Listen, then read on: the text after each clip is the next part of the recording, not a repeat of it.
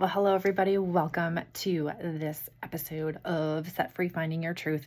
So, you know, Thursdays are a little bit of a fiery episode that doesn't last a whole lot. So, I'm going to be short and right to the point. But I want to talk about this concept of your worth because I feel like it is the foundation, kind of like the basement of your entire house. And if we don't have a sense of worth, it's really difficult to build anything off of that. It's really uh, difficult to have momentum, to have confidence, to reach goals. So, I want to I want to talk about this quote and kind of dig into this today. And the quote is this: You'll never produce a greater result than what you think you're worthy of. So let's unpack that a little bit. You'll never produce a greater result than the worth that, than what you think you're worthy of. I never say that right two times in a row. So essentially, what that means to me is if we don't think we can do it, we won't raise the bar high enough to be able to achieve it, right? So we will only aim at goals which we think we are capable of achieving.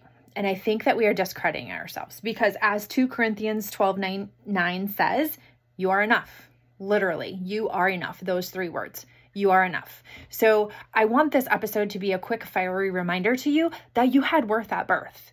Okay, your worth is not found in your bank account or the letters behind your name or what the scale says. Your worth and everything that you need to accomplish said goal is already inside you. You don't need to Amazon Prime anything. You don't need to buy anything. You don't need to have a physical, tangible thing. You have it inside you. And it's the work that we have to do inside our heads, between our ears, that is going to get us that. And if you believe it, you will achieve it. You've heard that before, and it's absolutely true. So you'll never produce a greater result than what you think you're worthy of.